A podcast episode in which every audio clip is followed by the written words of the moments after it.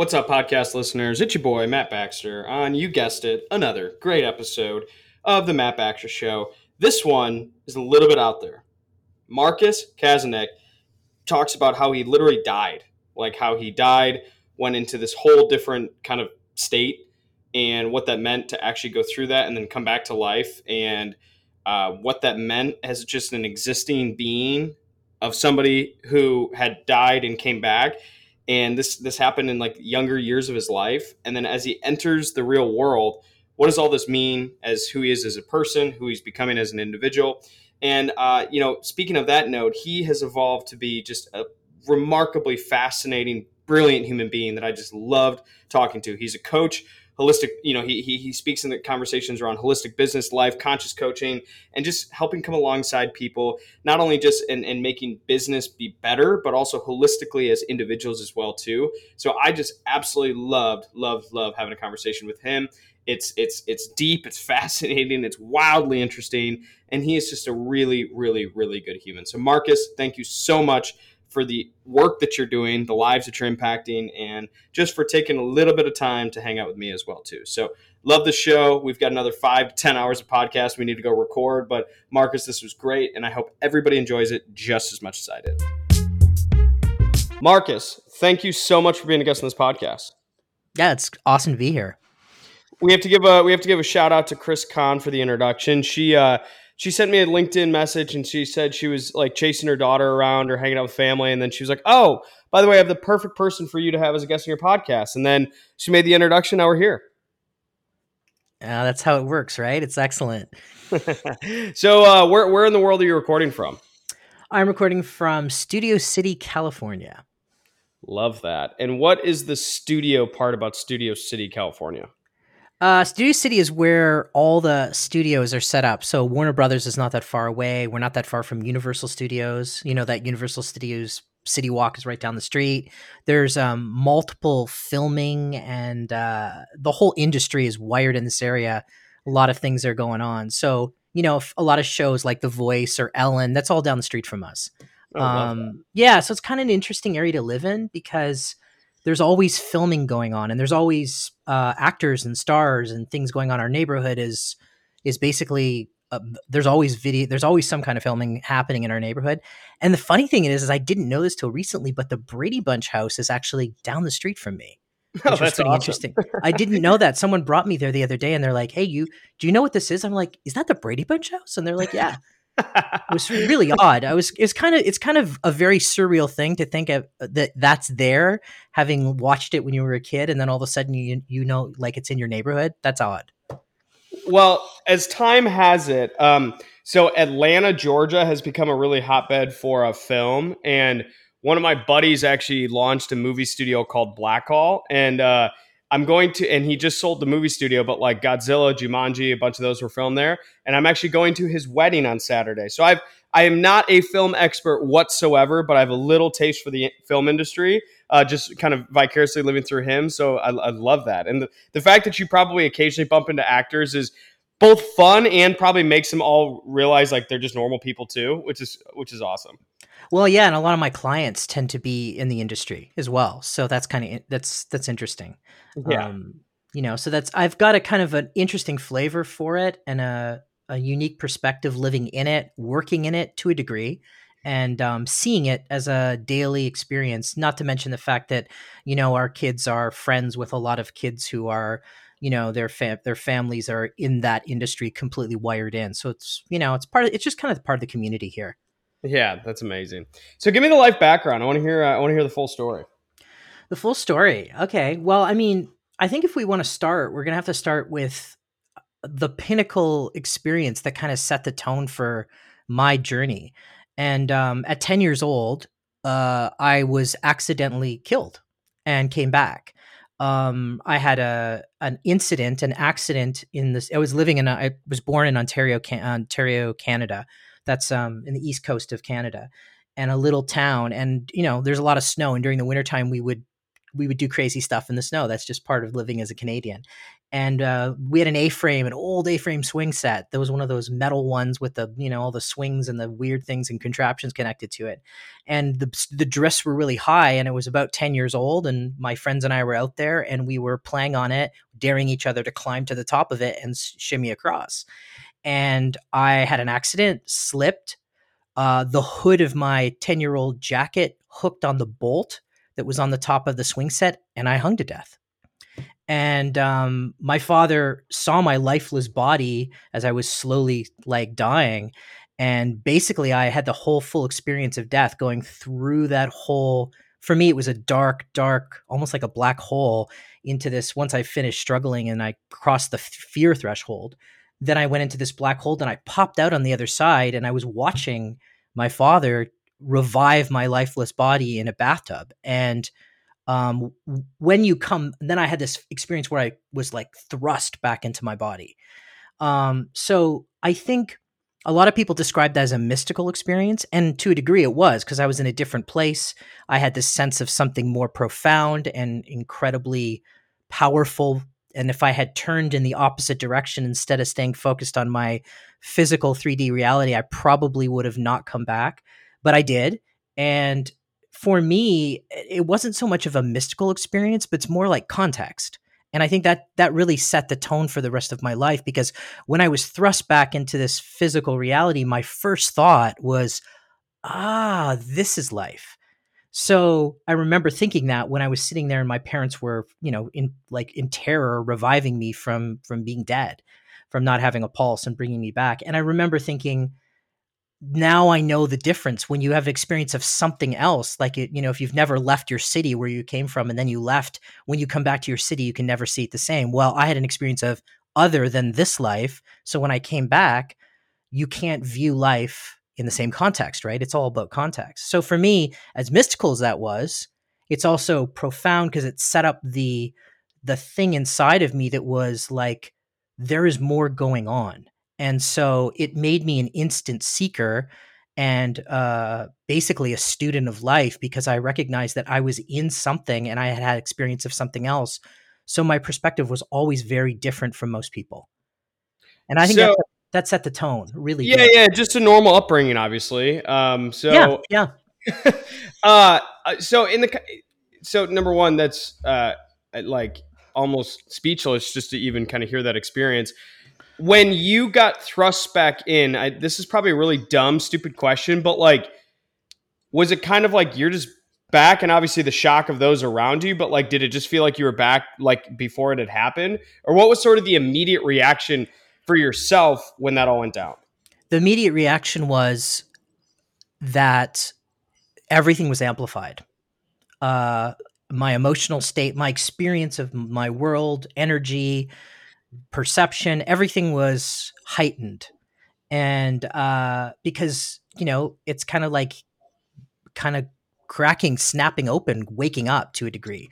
So, you know, when you see past the illusion of the story of the narrative of this world and this life and this reality, all of a sudden you can't view it the same way. So there was my initial reaction was peace. I was not I was not in any kind of emotional strife, but I was really aware of how terrified and how much was going on with my parents. And I was kind of in this really peaceful Zen like space.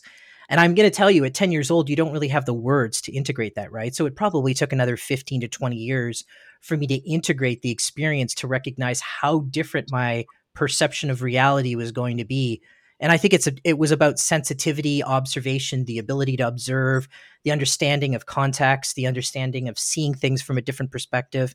You know, some people are trained to think out of the box. I thought out of the box as a way of being now because I was out of the box, so to speak, right? Well, that that you you alluded to one of the other questions I had on that was like how much through the years of that experience has changed? And maybe that's the wrong word but have you understood more? Have you uh, reflected on? And i guess like obviously it shaped kind of the core of who you are so it's probably hard not to go days without thinking about that. But i guess from like the moment it happened all the way up to the point where you feel like it was a well understood experience like how much has changed or shifted for the first 10 or 15 That's a fair years, way to ask that question i guess i, I yeah Yeah, no, no, your question. No, I follow the question. It makes sense. It's a good question.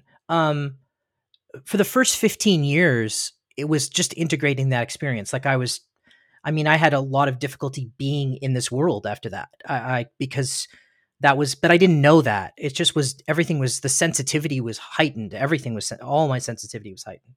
Um, and then I would say it took about 15 or 20 years to integrate the depth of understanding that this was not a um, it wasn't a, a, burden anymore. It was a gift because what it did was it drove me to understand human conditioning because I could observe my own conditioning and other people's conditioning very differently. So it put me on the path of understanding. So it drove me to study psychology. It drove me to experience and explore alternative therapies, to study with gurus, shamans, mystics, psychologists, you know, whatever, whoever could give me some kind of insight into helping me map out the human experience because now I've I've seen it from a different perspective.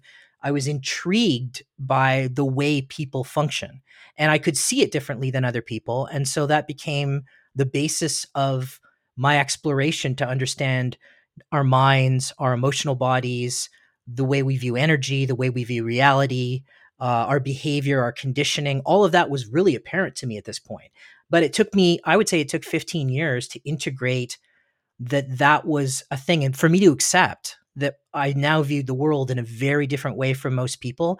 Because for those first 15 years, it was really just trying to function. You know, on top of puberty and living your your teenage life, I had all these other things going on that I was trying to kind of balance, and I thought I was crazy. I legitimately thought I was nuts. So, um, um it's uh, you you opened with you died, right? Yeah. So who who originally called it that? I mean, w- was it you that identified it as death? Was it doctors? Was it shamans? Was it you know some, somebody religious? I mean, what what was ultimately like the? How did you arrive at the fact that you literally died and came back, or how did you determine that? Um, I would say that you know, well, my parents kind of said it, but didn't want to ever talk about it again. They said right. like, "We lost you and you came back." Um, but for me, you know, that wasn't my experience because I didn't feel a um a discontinuation of my thought process or my consciousness. I was somewhere else, but I didn't feel death. Like it, that wasn't a thing for me. But I mean, when I look at it 15 years later, having studied, read, learned, and started exploring conditioning, understanding human nature, then I started to perceive it differently. I was like, okay, that was a profound moment that probably changed the course of the way I'm going to view everything. And I have to accept the fact that that did define the way I view the world and help shape my perception in a very unique way. So from that point, I did think, yeah, that was a very it was a near death experience. And i had met other people who had similar experiences and we went into the i you know i started to see the the similarities in the way that they perceived life when they came back. So yeah there was a point maybe in 15 i was in my 20s when i started to recognize how significant it actually was um, this is maybe a really twisted question. Uh, was it like an enjoyable experience? Like, uh, yeah. Well, there was no. Yeah, there was no fear. There was no fear when uh, when I crossed the threshold. Like I, I see it as a black hole. You know, it was like I went into this black hole, and then I popped through the other side, kind of like a wormhole, right? And when I crossed over and I was in this other space, there was no fear. There was no um, dread or uh, I wouldn't say it was euphoric, but it but I did feel this experience or presence behind me that said this feeling that was like if I had turned around and looked the opposite way, there was something incredibly inviting and warm and beautiful that would have embraced me. But I didn't have an experience of fear when I when I crossed over. I mean, when you're struggling, strangling, being strangled to death on a in a in, on a on a hood that's hooked on a on a nut on a on a swing set, yes. But then after the fact, no. When I had that crossover, it was not. I would say it was peace. It was peace. There was peace. There was no fear. There was no worry. There was no concern. I was just now viewing everything as an observer, looking at the whole experience and witnessing and going, "Wow, this is interesting." So I know it's kind of strange. Well, I, am more just so you mentioned that. Um, well, okay. Before I go there, have you ever experienced anything similar? Uh, no, not not at not. I've had experiences, spiritual experiences in meditation, um, and various things because I then went to study all these different things, and I've had similar experiences, but nothing quite as uh, profoundly visceral as that. And remember, it was an I was an innocent mind. A ten year old has an innocent psychology in mind, so it doesn't really have the the setup thought processes or conditioning about how to view an experience like that. But I have had multiple experiences through meditation, through yogic practices, through different things that have that are that are very similar in that experience, which is what led me to believe that like it's all about context when you have this experience of something deeper, more profound outside of this reality or outside of your normal functioning how it changes your perception. But nothing quite like that. That was the significant there was something significant about that that was that kind of tops uh, anything else I experienced. And again, really, no experience is ever the same, anyways. Even if you have similar experiences, they're never going to be the same because you're as a being, you're you're experiencing them differently because you're different, right? So you're never gonna. It's never gonna feel exactly the same. So you mentioned that through the years you've experienced people, or you've you've met people with a similar experience as sure. you. Yeah. Yeah, yeah. I mean, that was many years in my 30s um, when I met other people who were talking about it. And I was like, oh, okay, I get that. I never really put too much focus on it. I was too busy uh, with the learning process of, of understanding my own functioning to focus too much. It was kind of like that happened. Okay, I'm different.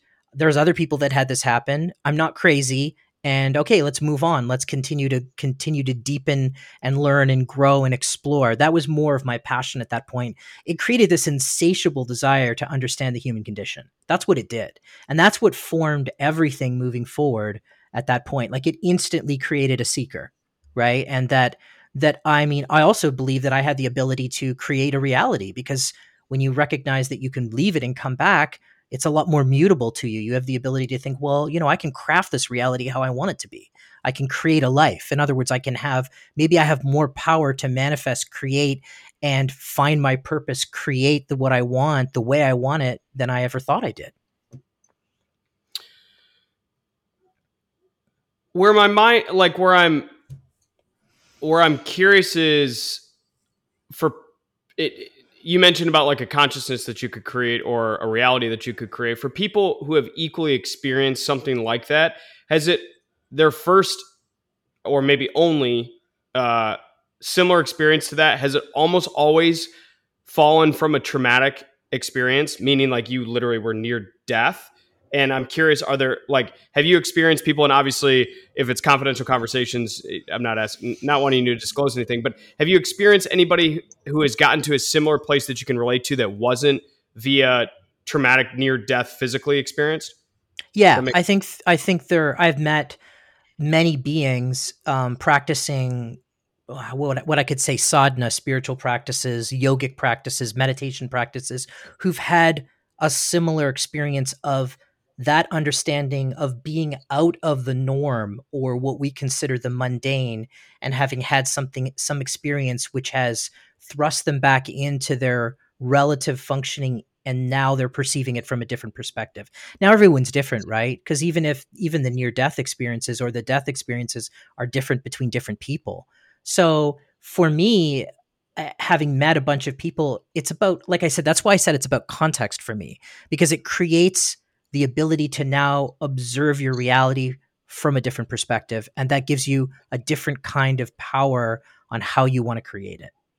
For sure so i've i've met many people who have had similar things and i mean i can't i'm not in their body and i don't know their experience but i do know that everyone's going to have their unique uh, experience of whatever that is and it doesn't always have to be traumatic because i've had many experiences pa- after that in meditative experiences that have been equally as powerful but not traumatic and and have have created that that that understanding of being able to see your reality from a different perspective. So yeah, it doesn't have to be traumatic. I mean, I think the I think anybody who's changing, like any of us who are going through the process of change, unfortunately for most human beings, it requires pain and discomfort and a catalyst for most of us to want to change. Like if you're if you don't have a desire to change and there's no reason to and everything's humming along and there's no there's nothing that challenges you to shift what the way things are functioning, then you don't really have a desire, a need, or an understanding that you even need to. You don't know, you don't know, right? So I think there has there is some kind of catalyst in everybody that happens. It's like a moment, a, uh, a turning point, a relationship, a circumstance, a loss of job. Something wakes us up that says, "Hey, I want this to be different," or the way I'm doing it doesn't work anymore. So you've you've uh, you know obviously had a very normal you know ten year old life, and then obviously following up that experience, uh, you've dedicated your life. Well, at least lead sounds like it. You've dedicated your life towards that sort of being the rocket fuel for your experience and what you understand. Would you say that a lot of it was focused on understanding what happened? No, no, no, okay. no. It was more. It was more about understanding I mean, that was done. right. That was over with. It ha- it happened. Now I had to deal with the aftermath of it. Right. Like right. now it was like, oh my god, I'm now now I can see all these parts of me and understand that I'm a much more complex being than I had realized before. I need to now work that out. Like that was the immediate emergency. Like I had to understand my mind, my emotions, my energetics, you know, the context of how things work. I started developing systems and and really young because I was trying to figure out how to function as this from as a mundane being and and I could it was kind of like the the chip. You know, there's a chip that separates everything in somebody and that chip was kind of like not annihilated when I came back and I had access to like observe all these things in me. That was them focused. Now it was all about trying to function and trying to and in my particular case at that age it was like how can I be normal? Like how can I function normally in this world with this unique perception. So I'm going to go really out there for a hot second, then I'm going to bring it back full circle. Okay. Sure, sure, sure. So I run I run a tech startup, and I have been an entrepreneur since I was 15. By that I mean like mowing lawns, and then I realized I could set my own schedule, and then I realized I could start a tech company. And you know, for me, it's like I always for me it's very normal way and i can't really go outside without looking at a house and say somebody built that or i can't uh, look at a skyscraper and say somebody visioned that, or I can't look at a software company without thinking, well, somebody had it back. So I've just been so purviewed into that world that that's just sort of naturally the way I think. And so for you experiencing that, that was a moment that happened to you, and then sort of you went on a destined to understand going forward and for, like more futuristic thinking how to deal with the aftermath. Can number one, like so, sounds like people in a meditated state can experience something like that. But like is there an element of normality to you like can you just sit down and have a beer without like thinking in consciousness terms or is it just once you've sort of been experienced to that or purview to that you can't really go back uh i think it's both I and mean, it's going to sound strange because it's not a linear thing but there is something that's never going away that's kind of awakened that i couldn't shut off if i wanted to right i can and, get that and and I can function normally and have a beer and hang out and and and appreciate the uh I don't know how to explain it the beauty of the mundane. You know, if you focus so but much doesn't, on doesn't the, that by doesn't that by nature make it so that you, like so majority of and I'm not trying to look at like say this in a way of looking down on people, but like the fact that you can enjoy that doesn't that like most uh, i would say a lot of people can't. And doesn't that give you I, I, don't know doesn't that maybe that's a bad way of phrasing that but it gives me you know what um yeah i i had to learn how to enjoy it. It wasn't yeah. something that came easy. It was something that i had to learn to be comfortable with both of those simultaneous worlds existing in this weird paradoxical reality within me but um I do. I enjoy. In fact, it's funny because people ask me, "Well, what's the most blissful things for me?" And the most blissful things are the total mundane, like laying in bed and hearing the coffee maker going on downstairs and hearing my wife and my daughter and my son in the kitchen. Like that to me, that's a blissful mundane moment. It's not these elevated experiences that are mon- that are that are blissful for me, though they are. They can be these otherworldly things and these this this different perception. But the things that are really really powerful is we're in a human body. We're here experiencing a, a human reality. And for me, there's a level of just enjoying and appreciating and and working within the context of that. So I I do have the ability, but not not easily. That took many years of being comfortable to live in both of those worlds simultaneously where one is not at the sacrifice of the other. I love that. So now that we got through like you know 10 year old you what about what about 20 and 30 year old you and your pursuit in life and what so obviously you went on a, a, a rabbit hole if you will for decades. So walk me yeah. through kind of where life took you through after that. University studying psychology and creativity because to me those were the two pieces that seemed to be the the depth of understanding human conditioning. Uh, i was um, basically disillusioned with school because i I saw it, I, it, it was limited in terms of what it was going to give me. It was beautiful. I mean, it gave you, gave me a foundation, but then I was, I was, I needed more from based on my experience. So I went out seeking alternative medicine. Uh, I started studying alternative techniques, Eastern techniques. I started working with gurus and teachers and shamans and mystics. And I do have a background. My father's a, um, uh, Canadian um, um, Indian, so you know he grew up in a reservation. So I do have some context of different ways of looking at the world. And then i but i went out looking. I, I went seeking all over the world. I studied in different countries. I ended up i spent a year in the forest on my own um, and just traveling and living off the land for a year. And then i spent 11 years in an ashram which is kind of like a uh, monastic community in meditation. And it, it wasn't until 2011 uh, 2012 when i finally came back into the world and i said well i have all these experiences in this spiritual alternative world of thinking. How can i now apply those in the mundane world and create a business and become an entrepreneur? If all those things are true if all those those dynamics that you learned about your inner reality you should technically be able to take that apply that in the physical world and create a successful business and become an entrepreneur. And i did so I so that took me on this really crazy journey of going out of the world for many many years, going deep into that that world of the sacred and then coming back in and then recrafting my reality in a kind of really mundane way but in but with this context and this understanding and developed a you know an international coaching practice and and a business.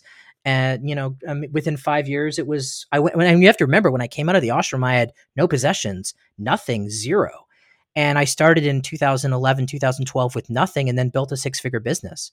So that process was that's an entrepreneurial process. We're talking about now taking all those tools, all that context, all those experiencing experiences and applying them to the mundane world and using them in a business context. So it became very pragmatic, right? So, yeah, it was quite a like quite a, a, a pendulum swing if you think about that. I went from all the way from living with nothing in a community and being in completely selfless service and meditating, you know, four o'clock in the morning for hours and then in the evening and having this really, really rigid s- schedule to coming back into the world and going into the world of business, which seems odd to people, but to me, it wasn't. It was like, you should be able to do this because it's mindset, it's understanding, it's all the same tools. You're just applying it in this world, right? So after this, um, I want to make an introduction uh, for you, and I made a note to take it offline. But I've had um, I've had a guy who leads ayahuasca retreats around the world um, on mm-hmm. on this, and we had a really really cool conversation. And one of the things I asked him, and I, and I, I, I, like to come up with all organic questions, but I, I, feel the need to ask you this as well too. One of the things I asked him was that majority of people sort of pursuing that line of work are they people sort of, for lack of better terms, saying I'm screwed up and I have problems and I'm looking for any sort of help that I can get and I've arrived on this sort of outlet, or are you more predominantly interacting with I for lack of better terms, I'm awesome and I recognize that I'm awesome and I'm trying to take myself to the next level, if you will. And those are really dummy down version. But would you say yeah. it's more people struggling, suffering, looking for an outlet or looking for some form of like, how do, how do I get out of this trap? Or is it, look, life's great. Let's take it to the next level? It's both. I yeah. have both. I mean, yeah. I have the people who are, because I said, remember, catalyst is a big deal. Remember, almost every, if you think about your life, there were catalysts, there were moments of a catalyst that said, I need to do this differently. Right. So I'm the person who people seek out for those tools in relationships, in their own conditioning to understand their mindset. And there are people who are already on that path and well on the path. And they're like, okay, how can I amp this up? Like how can i how can i put this on steroids to make this more efficient? Then i can do that. I, I have both those kind of people. Because i've worked with actors and actresses and, and professional musicians and professional uh, athletes as well as people in relationship issues and people struggling with divorce and and understanding their own their own inner relationship. But it all comes back to the same thing it all comes back to understanding and having an awareness of your own inner conditioning and then having a level of mastery on functioning with that, a system, a way of working with that, and then learning to use those tools to apply that in the world to make different choices. Right? So either one of those are are very common my practice with the with the clients that I have. So I don't know how to I don't know how to ask this exactly, so bear with me. But sure. where my mind goes is like this this a lot of this work is focused on like self. Is that safe to say? Self and self understanding. It's the the first part of it. I think there's a there's going to be a part of it that's focused on self awareness, the different parts of who you are, and then at some point in the game, it doesn't mean anything until you can apply it in the world right? Like that's what that was the big deal. I went. I remember I went out of the world for what almost like over a decade, and then I came back, and it was like, yeah, so I have all this stuff that I've learned. Okay, big deal. But can I do something with it? Can I apply it? Can I make it practical? So I feel for me, it's all about practical application. Like if you cannot practically apply those those learnings and you can't use them in the world to create a different kind of physical reality then what's the point of being able to chant scriptures or understand particular yogic practices if it doesn't do anything to change your life?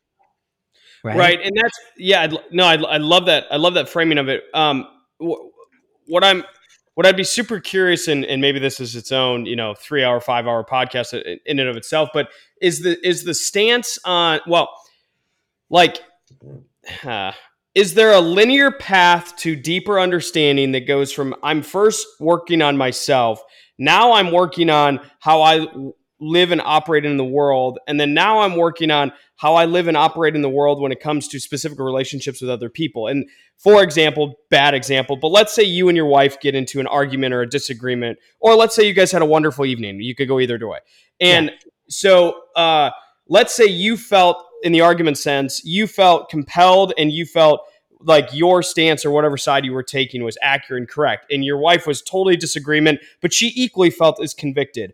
Are you, and again, in the context of like conscious thinking, are you spending more time processing what maybe you didn't articulate things differently, or maybe she didn't understand it, and you were looking at how to have that conversation differently? I know that probably doesn't make any sense at all. What I'm what I'm getting at is like is there sort of a path to the depth of kind of the line of work or is it once you've arrived here it's the deepest you possibly can go with it? Does any of that make sense?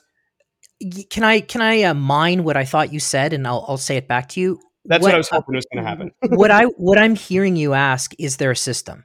Do you have systems? And so i don't think it's necessarily a linear approach because i think everyone's going to be different but i do believe that there are pragmatic systems that you can apply. Tools right? I mean like tools are used differently by different people at different times in different ways depending on their conditioning your behavior your circumstance your history your whatever's going on right? So yes tools and i and this is one of the things that grounds me in this world in the mundane is having very um, powerful developed uh, researched on myself and you know 10 15 20 years of clients tools that people can use to apply so they can systematically make the changes that they want to make more effective and more efficient. And yes, when we encounter a disagreement with a spouse, for instance, right? There are tools to go inside to learn and understand what's triggered and why. And then there are tools, behavioral tools, to understand now how to communicate that to your partner in a way that's going to be expansive and that you're going to be able to meet them in a place where you can communicate and shift the issue. So it's both. It's an inner experience and it's an outer experience. Here's the problem though most people function from the outside in they don't have any inner relationship or inner kind of um, investigation or examination and they kind of like fumble through their patterns and then that creates a catalyst for them to go inside and look So the way I work with people is I work from the inside out. I'm like, you learn your own conditioning, you understand the fu- the way you function, and then you learn tools on how to navigate that in the outer world. So for somebody that wants to just outsider cheap free uh, free advice, just begin this line of work. What's what's what's the uh, what's the best place for them to start? the first i mean you have to know who you are there's a level of self-investigation that's required journaling self-observation understanding your conditioning having an emotional awareness emotional intelligence understanding your behavior your history and how your history impacts and creates the conditioning in your relationships like at some point in the game there's going to be some where you turn inward and you start looking at yourself and understanding that you function there are a lot of things that are they're in play that create and influence the way you perceive the world. So anyone who's going to do this kind of work or is interested in being a coach at some level in the game, if you're just functioning dealing with people's issues on the outside, it's management. There has to be some level of self-awareness in order to understand where you're going from. Let me put it this way. Think of it like a GPS system, right? you you you're sitting in Studio City and you want to go to the Midwest. And so you put in your GPS. What's the first thing you put in? You have to put in your where you are. You have to put in your location, your present location. And then from that, you put in where you want to go. And then automatically in this magical way, this GPS system creates this perfect path, the most efficient path to get from point A to point B. Now, most people don't do the first part. They don't know where they're coming from and they're projecting where they want to go. So, how efficient is the path that you're going to take going to be if you don't know your starting point? So, learning a level of self awareness is the starting point in that equation. I like that. I feel like I need some some more journaling effort. My problem with journaling, so I've journal so like I've faith has been a, a, a, large part of my life, and I've gone through seasonalities of journaling a lot. It usually just ends up like, I, in my experience, I'm a pretty optimistic person, and I, being in startups, I, it's hard not to not to you know have an op- optimistic look. Otherwise, you shouldn't be in it. But um, I I have found journaling to be a little bit depressing, where it's like when I go back and read, I'm like, damn, am I self deprecating? And not I I enjoy self deprecating in the sense of like short jokes or like stuff like that, which I, I that's fun for me. But when I actually go back and reread journal entries, I'm like, man, that I what I wrote seemed a lot more uh, a lot worse than what my my current state of mind probably I don't know how to explain that, but I found journaling to be a little bit like more on the depressing side, and maybe that's something in of itself. But well, I mean, it depends on how you journal. I mean, like like everything, there's tools, right? So most people don't journal consciously. It's not like they have a system or an approach. And most of the time, we're just throwing things down into a page. Sometimes it's, and for a lot of people, it's just logging. Like, hey, me and John went out for dinner. We, you know, we went to a movie. I mean, they're just basically, it's basically just you're logging your day. Um, but the real introspection comes when you start having the right questions, the the ability to journal. And again, I I learned how to journal on my own because I was it was an act of self-observation, but any act of self-observation, even looking back and looking at your journaling and saying, "Wow, that was really negative." Well, there's a voice speaking there. There's a part of your conditioning speaking. And so it's to look back at your journaling and understand, okay, there was something speaking here. I want to understand it. Like I understand where does that voice come from? Why is that voice so contractive? Why does that voice tend to be so self deprecating? That all points towards unconscious patterns that are also influencing the way you view the world, even though you may be an optimistic person. The unconscious patterns still play a role in the way we create what we create. It creates resistances in areas we don't need, and it's it plays into how we create our world. So the observation, the tool of observation and journaling, any kind of it is good to a degree, but then again, there are always more efficient ways to approach something like that. And let's be clear, we're not taught that in society. Society isn't teaching us to self reflect. Society isn't teaching us to look at our own conditioning. It's not about self awareness. For the most part, it's about being engaged and distracted and committed to the outside world. Now, I'm not saying that's bad. Like, obviously, it's not because, or else I wouldn't have come back into the world in that way. But there has to be a balance of being able to go inward and then from that that learning or that observation that you gain about yourself, then applying that in the outer world, it changes the way you function and it cha- it makes it more efficient. So any tool that's going to um, that's going to streamline your process, especially in journaling, for an example, will make it more effective and get you more awareness to the parts of you if you're asking the right questions. But again, we're not taught to ask those questions. That's not the way our society functions. So how would we know? That's why we go to, to teachers and people like me who have who have spent a lifetime studying that and working with people to give them the tools, the systems, the ways of thinking, the ask the right questions, right? With better questions, you get more deeper and profound answers. It's all about the questions. I love that because that's kind of the whole premise of what my podcast is for. Is that it's uh, not necessarily for my own in, in, introspective or interpersonal, but it's uh, it's a way of hearing 150 or 200 people's stories about what gets them out of bed in the morning, what they pursue, and it's my way of basically learning from a wide range of that, but also providing you know for the outside world an opportunity to see a paper trail of 150 or 200 people doing some really cool shit and to go back and say that's you know if that person can do it i could do it. Or if that person took that leap of faith i could do that. Or if that person in this circumstance died, then I can go through tough things and figure out how to get on the other side of it. So, anyways, I uh, I I I am a huge fan of the majority of the world could be better off if they just start asking more questions and asking questions that are more more um, intelligent, aware, conscious, informed questions. Right? It's not. I mean, you know, most people they're not questioning anything. They're not questioning themselves. They're not questioning if they really love what they're doing they're not questioning whether the relationship they're in is really that expansive. It's if it if it's something that they really want to do. I mean most people live by default and it's your fault if you choose to live by default but there is another option. And again for most people they don't they may not know that they don't know. So I, I choose not i choose to help people like when default becomes when the when that living by default no longer feels fulfilling that's when people start asking the right questions so tell me about the book. Speaking of asking questions. Sure, sure. The book is 10 years, 15 years of research. I mean, me learning a different way of looking at the inner world.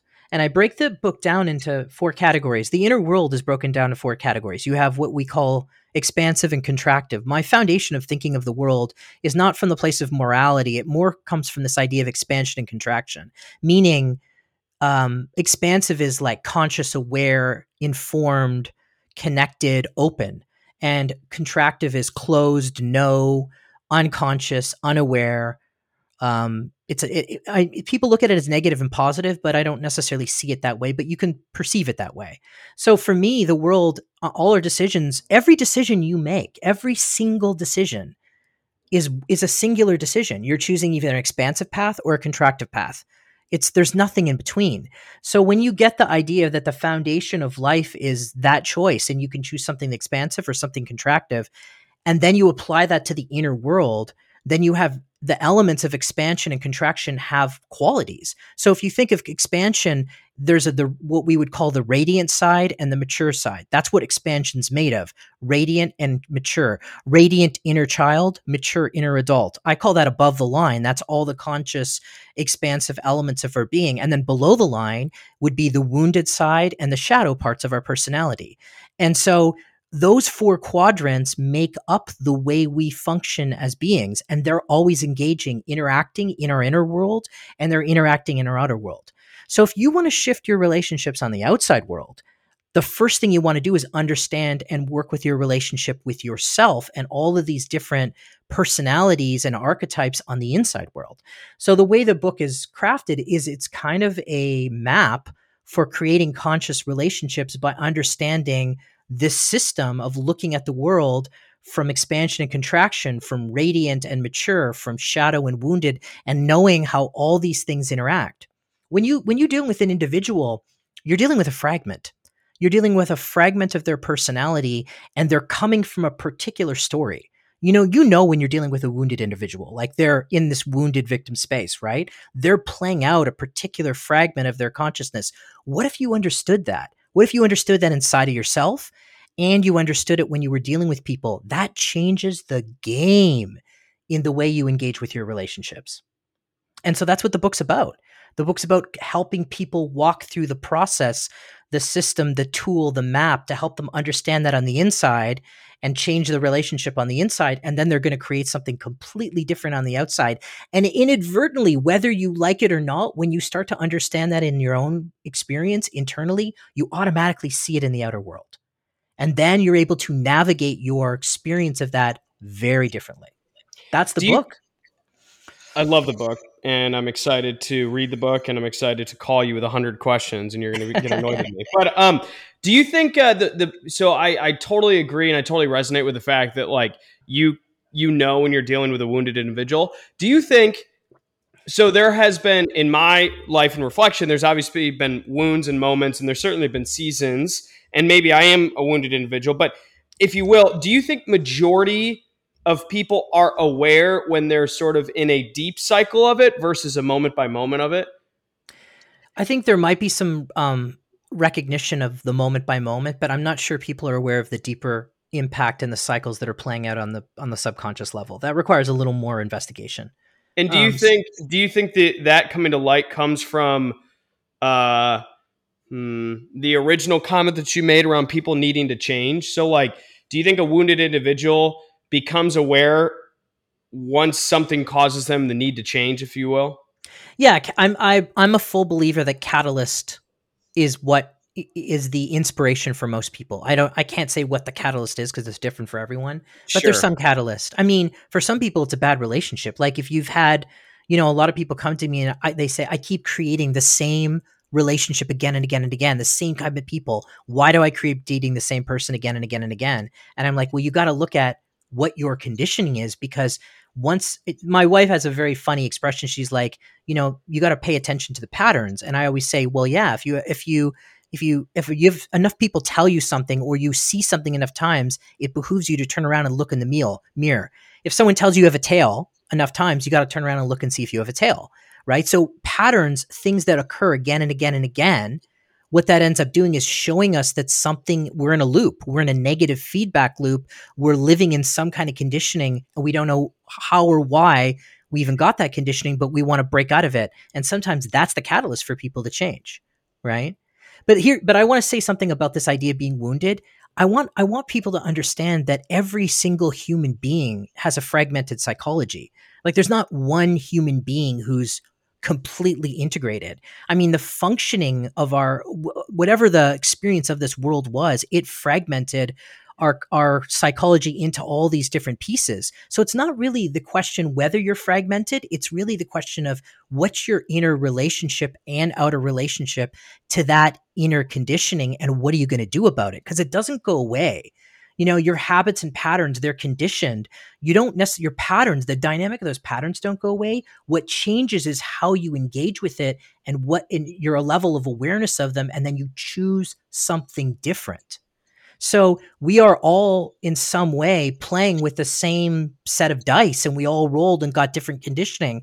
Not one conditioning is not better than the other. Some people are more wounded, some people are more shadow. It's really about the depths of your awareness of that conditioning and what you're going to do to use that to create the world that you want. And that starts with the awareness of it and then the application of it eventually. So for I guess for you given the fact that this book just came out, well, when when did it come out? Uh, it went out in December. I mean, I, I self-published it and put it out on Amazon in December. What's next for you? What's next for me? I mean, I have another book coming out. I mean, not necessarily, probably at the end of this year because I'm exploring another element of this. I have a bunch of them laid out. I have, um, I mean, I have my, I mean, depending on how the situation is with COVID, I'll get back to doing my events, my, uh, doing events and doing lectures and doing stuff on stage and um, but i'm still doing clients so i'm always working with clients um, through this new remote platform which functions fine for what i'm doing. But i mean i'm looking forward to getting back to doing retreats and workshops and traveling and all over the us and doing that again because that's that's an exciting part for me is to meet different people and communicate. I mean we've done our best during this situation but it is what it is. So uh, for me, it's now just kind of reframing, building everything out, and preparing for the next phase when we can get back out in the world and continuing to do the kind of work I'm doing, and it, and then working on the next book and the next series of courses and things that are coming out. So it's always you know, it's really about refining what's going on and and um, and you know, working with our existing reality to make it work. For sure, I love it. So my my my, I'm going to ask two questions to kind of close this off. My sure. first question that I want to I want to I want to hear you you know hear your response to is uh, what is the legacy that you want to leave? That's a good question. You know, I don't think anyone's ever really asked me the legacy. I think if I think in terms of what legacy is, for me, everything is around consciousness, about helping people become more empowered in their own inner relationship. So if I could leave a series of tools, an understanding, a series of teachings, and a series of individuals who are who have some uh, have had have gained something from that inner investigation as a, and me guiding them through that, then I've offered some value in the world. I'm I'm offering I could because I believe a more conscious individual is going to make is going to ask different questions, right? And from those different questions, they're going to come up with more expansive choices in how they create their relationship to themselves and the outer world. So everything in my world is about consciousness, whether it be um, a painting that I'm doing, or working with a, a coach or a client or uh, an actor or a, a, professional or a CEO. It's all about leaving the legacy of helping add value and tools for that individual to develop a deeper awareness about themselves. I love it. I love it. I love it. I love it. And I think that's a not that you need this from me, but I think that's a legacy worth leaving. Um, my uh, my other question, and this is my favorite question in the world, is uh, what is it that gets you out of bed in the morning? I would say what gets me out of bed is the the insatiable um, a- attraction and expansive experience of working, being having the privilege to work in that world with people. Because I mean, when I work with people, it's it's a privilege. People offer they they open up their world to me and we go in together and help craft, recraft, retool their world, their inner world and their outer world. And I mean, I feel really pretty much in awe and humbled by the fact that somebody lets me in to be able to do that and I feel deeply privileged for the, the for the for the opportunity to do that. So uh, what gets me out of bed in the morning is the opportunity to to have that impact to do that kind of work and to continue to support creating awareness in the hope that someday that ripple effect changes the outer world too. I mean, now I'm more engaged with it in an entrepreneurial way too as well, but the, it's the same thing that motivates me. It's consciousness. It's that uh, that I understanding that we can have a deeper inner relationship which will completely change the power we have as individuals to craft the world that is fulfilling, that's filled with those things and those visions that we often don't believe we can have. So that was what gets me up in the morning, the ability to do that, whether that's as a parent, as a coach, as a business owner, as an artist, as a podcaster, as a host, whatever that happens to be, that's what drives me. You know, that that's an and it's a weird insatiable I can't even explain it. It's kind of this insatiable thing that's just like that's the motivating factor and i don't think that that's ever going to be shut off. Maybe that's because of the experiences i've had but i certainly i certainly feel expansive and fulfilled being able to have the privilege to do that kind of work. I love it and Markus i want you to know that i'm inspired by it. It's uh, it's fascinating work it's impactful and it's also not only individually and personally changing for people but it's generationally changing too because the impact that you can have on one person's life can have ripple effects far beyond just themselves, which is really cool work too.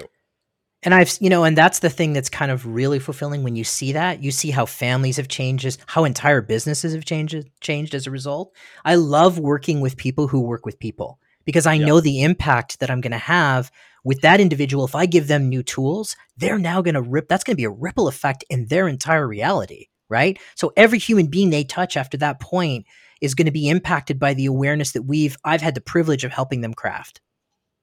That's so good. That's so good. Well, Markus, for people that want to follow along uh, with the work that you're doing, for people that want to reach out to you and potentially uh, engage, you know, on a professional level with you, what is the best way for them to either get in touch with you, follow along, uh, learn more, this, that, and the other? You can um, connect with me on my web on my um, uh, website, which is uh, www.markuskasunich.com. people can, can email me at info at markuskasunich.com. I have a YouTube channel, which under the same name. You can follow me on Instagram, uh, Facebook. There's a Facebook that uh, Facebook um, coaching site as well.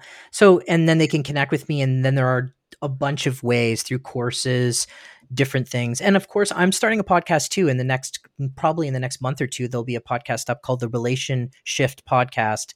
And it's all going to be about this inner and outer expression, experience, and investigation. There will be offering tools and guests as well. So there's all these opportunities and ways to connect. And of course, you can always get the book. And uh, people, you know, they use that as a map, as a reference tool to kind of to to streamline the journey into awareness. I love it. Well, Markus, seriously, thank you so much for being a guest on this podcast. Oh, it was a pleasure. Thank you for having me, Matt. I appreciate it.